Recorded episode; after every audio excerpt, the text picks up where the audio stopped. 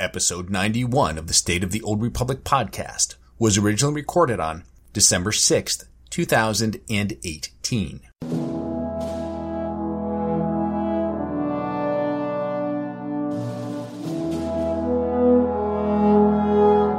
It's the State of the Old Republic podcast.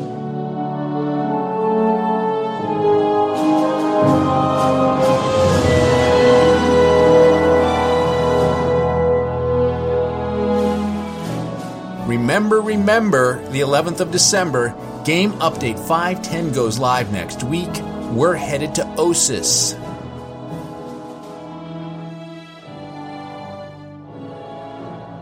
In Jedi Under Siege, we say goodbye to the Eternal Alliance. I'll take a look at some of the winners and losers from the Knights of Story.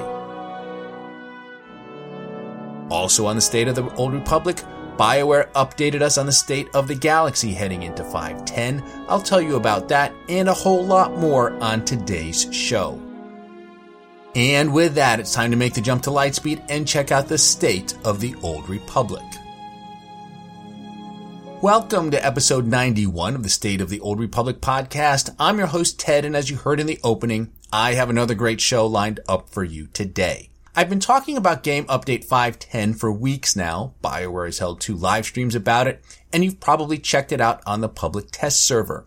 Well, now it's here, and I thought it would be a good time to recap everything that's coming in the latest game update for Star Wars The Old Republic.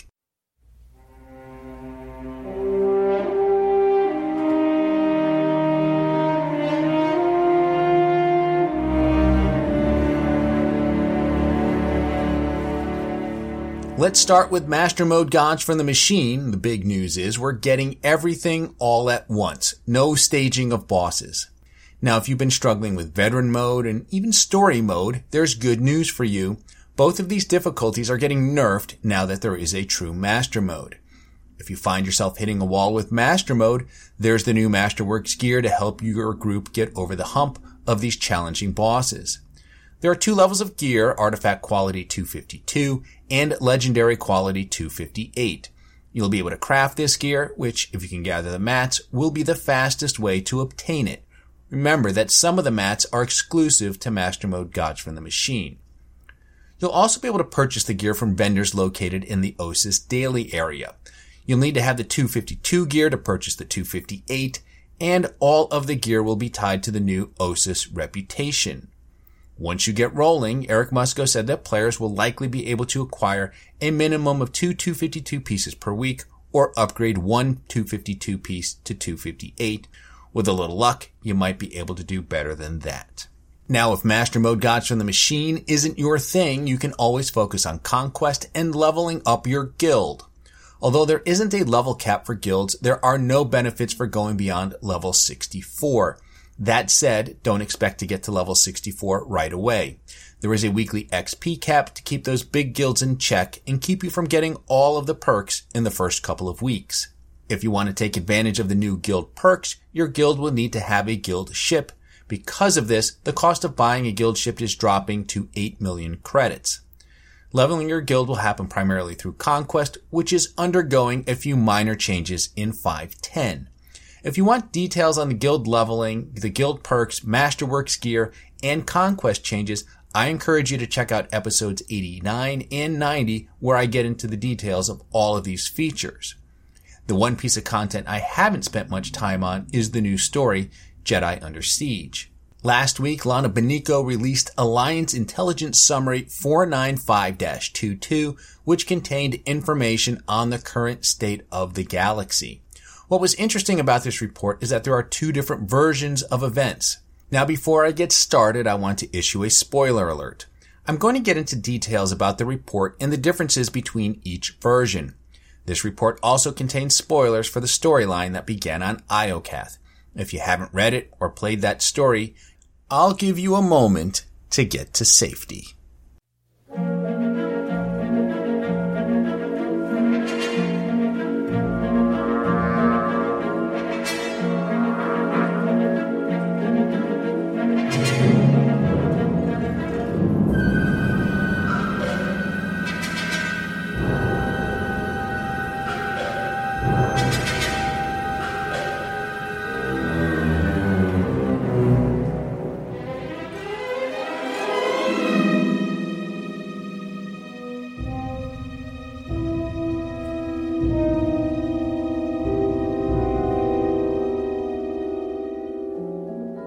As I said, there are two different versions of events. One is if you sided with Jace Malcolm and the Galactic Republic on Iokath, and the other is if you sided with the Empress Acina and the Sith Empire on Iokath.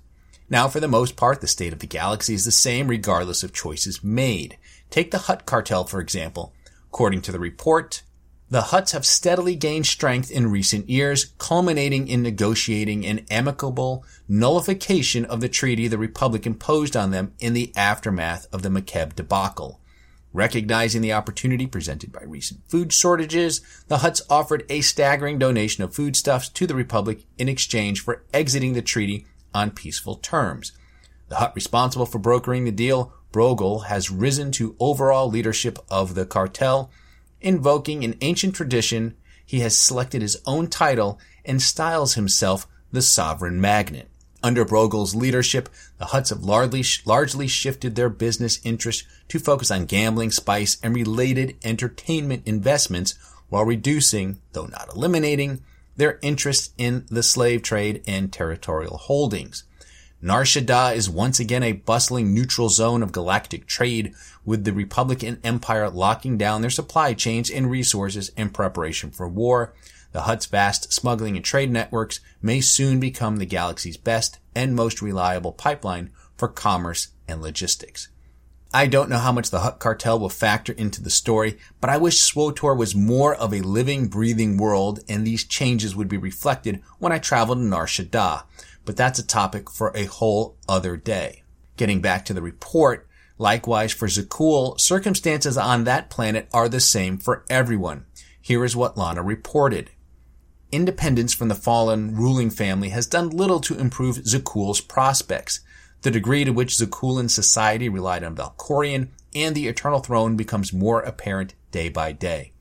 The comforts and advancements, of their daily lives were supported entirely by vast automated systems like the Eternal Fleet, plundering a constant wealth of resources from countless unheard of worlds across wild space, with none of their people any the wiser.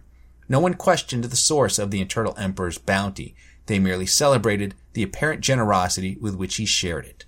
Without their former support systems, Zakuul's new government has attempted to establish diplomatic and economic ties with the core worlds. Understandably, this has not been very successful. Few worlds have been eager to trade away more of their resources to the planet that demanded those same resources at the point of a knife so recently. As a result, the Zakuulans' only support has ultimately come from a small consortium of corporate interests. It is my personal suspicion that many of these corporations are actually fronts for the exchange criminal organization, though our agents' investigations are still ongoing.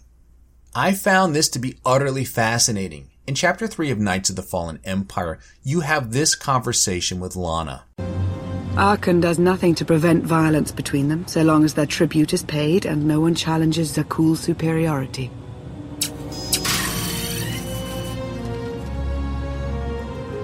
What does Arcann use the tribute for? Zakuul doesn't seem to need much. A question no one else seems to ask or answer, not in any detail. Zakuul's empire spans a sizable portion of wild space, but not enough to consume the resources they're acquiring. I've been working to learn the answer myself.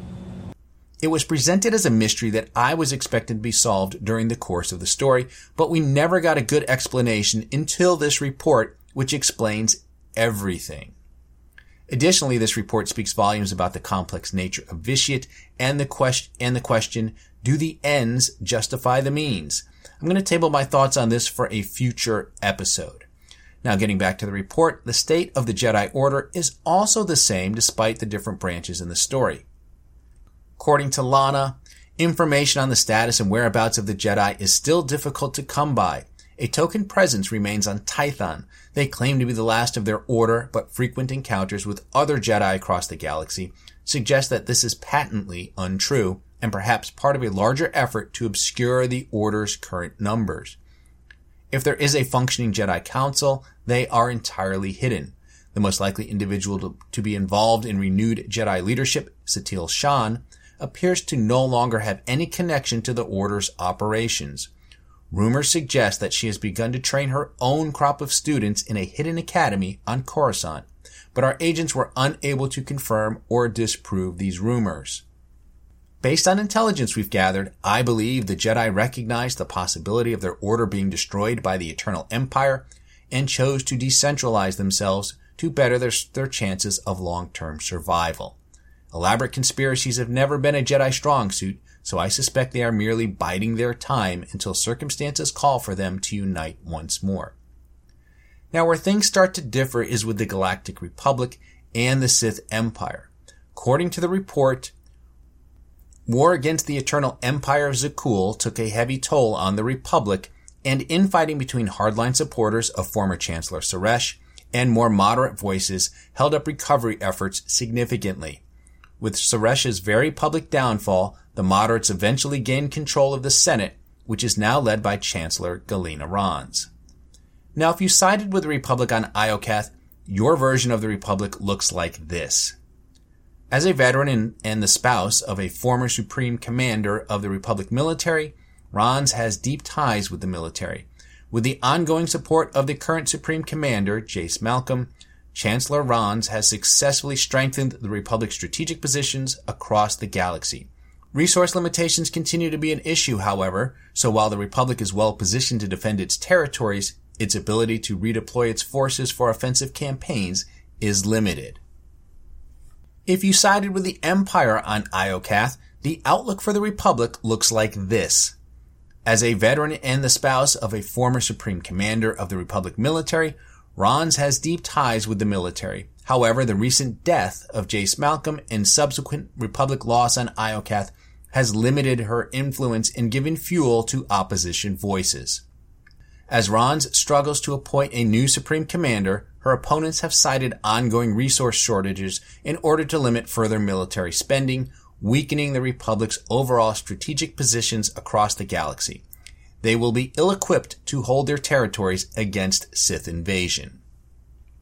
In short, if you sided with the Republic, then they are in a slightly stronger position going into Jedi Under Siege than if you sided with the Empire. As far as the Sith Empire is concerned, if you sided with the Republic, Lana reports that although the Sith Empire also suffered heavy losses in the war against Zakuul, Darth Acina's solitary rulership allowed her to direct her government's resources more efficiently in the aftermath. As a result, the Imperial fleet is now numerically superior to the Republic's with superior troop numbers to match.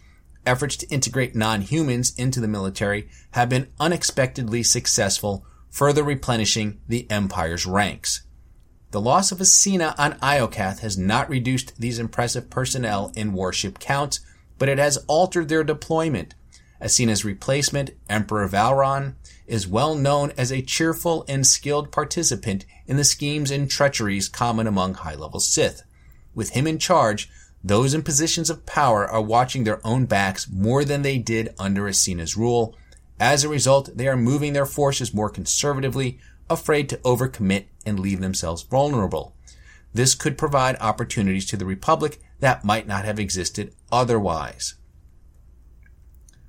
Before her death, Empress Acina consolidated the Dark Council to five seats, presumably to lessen infighting and streamline decision making.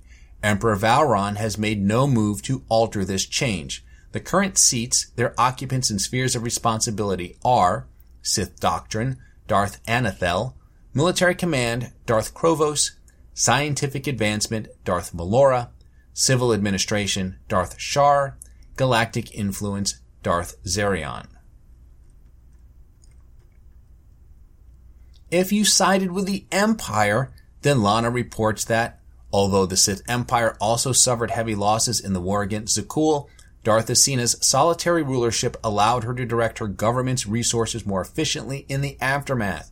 As a result, the Imperial fleet is now numerically superior to the Republic's, with superior troop numbers to match. Efforts to integrate non-humans into the military have been unexpectedly successful, further replenishing the Empire's ranks. Combined with her successful campaign on Iokath, Acina's hold on the imperial throne is absolute. The coordination of the Empire's forces is similarly impressive. Acina's low tolerance for schemes and betrayal has created an atmosphere where Sith no longer concerned they'll be stabbed in the back by rivals, and their commanders are more willing to commit themselves fully to their deployments. If Acina is successful in maintaining this new status quo, her forces will be able to move very aggressively into Republic territories when war breaks out. As part of her efforts to lessen infighting and streamline decision making, Empress Acina has consolidated the Dark Council down from 12 seats to 5. These seats, their occupants and spheres of responsibility are Sith Doctrine, Darth Anathel, Military Command, Darth Krovos, Scientific Advancement, Darth Malora, Civil Administration, Darth Vowrawn, Galactic Influence, Darth Zarion. It seems to me that the Empire's position is less precarious under Darth Vowrawn than the Republic's position without Jace Malcolm. Under Vowrawn, the Sith just seem to act more like Sith. In other words, just another Tuesday for them. In fact, overall, other than some names, the state of the galaxy seems to be pretty consistent despite the choices that we made. That said, I'm pretty sure that we're going to see two very different storylines in Jedi Under Siege.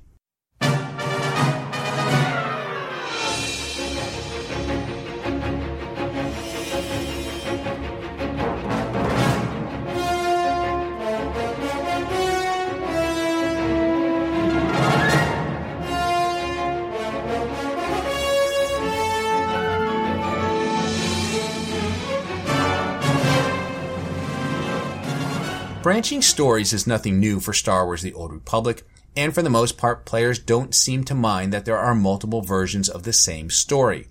One group of players that hates it when the facts are wrong but the story is true are the role players. Charles Boyd took to Twitter this week to address some of the concerns from the role playing community. Here's what he had to say. Hey everyone, since I've been answering a number of questions from role players lately, I want to take a moment to clarify my intent in giving these answers the TLDR, is don't let anything I say keep you from having fun with your friends role playing whatever you like. It's our job on SWTOR to tell an ongoing story, thus many details of how the galaxy works are nailed down directly in the storyline. Other details are things we have in mind, but aren't shown directly. That second category is the kind of stuff I usually speak to here. Since we have to establish certain things as true or canon for our storyline, there's always a potential of conflict occurring between our version of things and the stuff players have been role playing and creating for themselves. I do my best to minimize this in my answers. That's why I tend to speak in general trends and likelihoods, not this is the only thing that ever happens, the end. I'm 100% supportive of role players deviating from the established facts of our storyline if they want to. If folks want to role play fully within the established story, that's cool too. If everyone involved agrees to it, go for it. But using my answers to enforce some kind of macro level role play law on anyone and everyone role playing is ludicrous. So please, take my answers as off the top of my head information they are and use, modify, or ignore them as you like when role playing. And above all, be awesome to each other. Supportive, welcoming, and encouraging communities are what make games like SWTOR great. I don't roleplay beyond naming my characters and finding them cool outfits to wear in game. Tend to stay away from silly names and wearing bikinis on Hoth. It just seems to me that this is a very hard game to roleplay. Once you get past the eight class stories, everything starts to funnel down into a single story with one hero. While there are different iterations within each story, it's just hard to imagine where other players might fit in with the already crowded cast of characters. I would think that if you are role playing, you almost have to do it at a broader level where you are truly making up your own story. I think Charles has the right idea here. Do what you want and have fun doing it.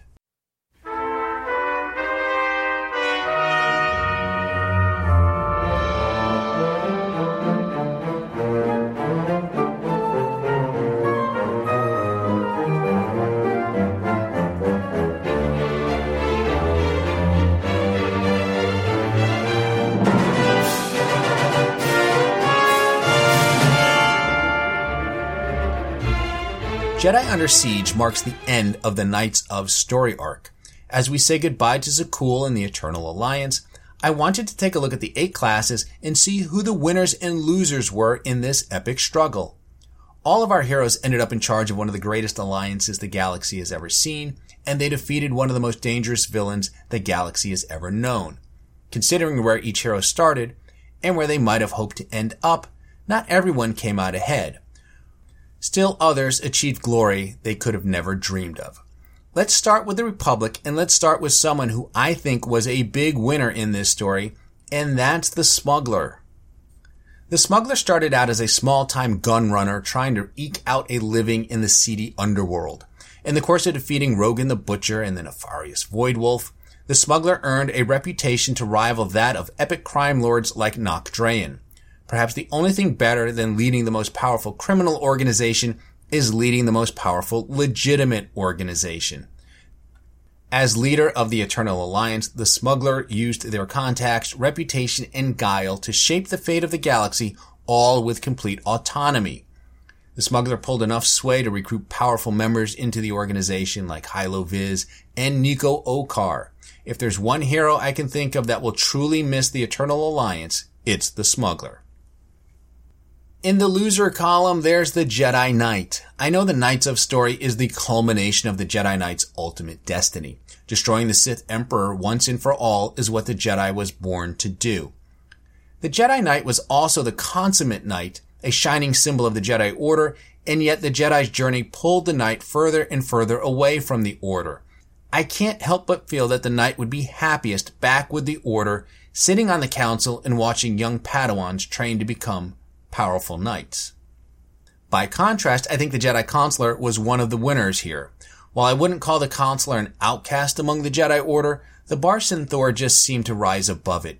In many ways, the Eternal Alliance was the Rift Alliance on steroids. It was a natural step up and a perfect fit for the Consular. The last hero of the Republic is the Trooper, and I also put the Trooper in the loser column. In no way was the trooper a fish out of water leading the Eternal Alliance, but there's just something cool about leading Havoc Squad. I remember that moment in Fallen Empire when the trooper meets the new Havoc Squad led by Aric Jorgan. I couldn't help but think, that's my squad. It should be Jorgan, Dorne, Yuun, Vik, and Forex, and I should be leading it. Moving on to the Sith Empire, the first big winner is the Sith Warrior. As the Emperor's hand, the warrior answered only to the Emperor himself. I dare to say that at times the warrior was more loyal to the Emperor than the Empire. When the Emperor's true nature was revealed, the warrior's position in the Empire became somewhat untenable.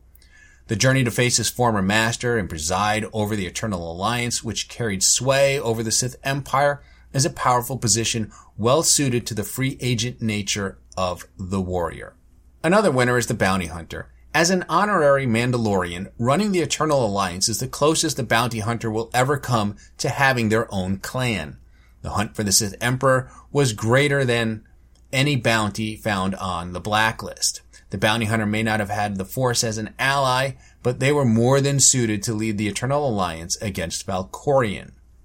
Now, as far as the Imperial agent is concerned, I could go either way here. In many ways, the agent lost when Imperial intelligence was dissolved everything that transpired after that point moved the agent further and further away from their chosen profession. When I think of a spy, I think of someone who covets anonymity and likes to work in the shadows. Leading the Eternal Alliance is the exact opposite of that. The last of our heroes and the one who I think is the big loser in all of this is the Sith Inquisitor. The Inquisitor started as a lowly slave. Their destiny was to challenge the norms of the Sith and rise to power within the Empire the Inquisitor overcame one challenge after another, often without the support of the Empire, ultimately earning a seat on the Dark Council.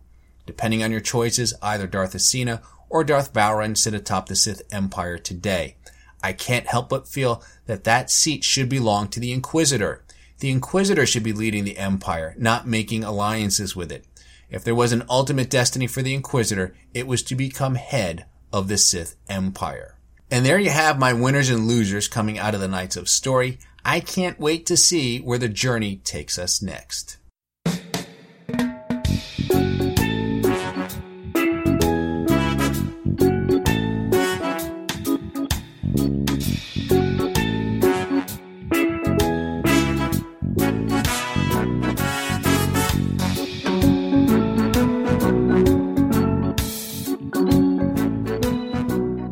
Star Wars Celebration Chicago is still a few months away, but I have some exciting SWTOR news to share with you regarding this event.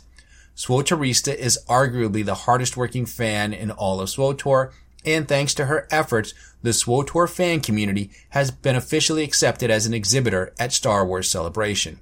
During the event, we will host a fan table on the show floor. I say we because I, along with others, will help man the table during the show. We'll be there to answer questions from newer returning players and to just hang out with existing players. And if that weren't good enough, we'll be handing out free stuff. Head over to SWTORFanCommunity.com for all of the details, and as we get closer to Star Wars Celebration, I'll be sure to get SWTORista on the show to talk about this great event. Is it April yet? And final note for today, I was watching DC's Legends of Tomorrow recently. One of the new characters on the show is played by actor Tom Wilson. Now I recognized him as the actor who played Biff Tannen in the Back to the Future movies, but as I was listening to him, I thought I heard something familiar in his voice. I did a little digging, and sure enough, Tom has voiced various characters in Star Wars The Old Republic, most notably Gellerin from the Bounty Hunter story. I'm sick of excuses. I'll feed all you worthless slugs to a rancor if I have to. You hear what? Hey, excuse me? Hey, nobody just walks in here, huh? Nobody. I'm a bounty hunter, hunting the Eidolon. Interested? The Eidolon? What? You're kidding me, right? No. Tell me you're kidding. You're, you're not kidding. All right, I'll bite. Boys, hey, get out of here. Get us some refreshments. The Eidolon did some work for us, you know. He could kill anybody, anywhere. This guy was unbelievable. Does he have a real name? Never met him in person. When you do that, you die. The cartel always communicate with him via holo.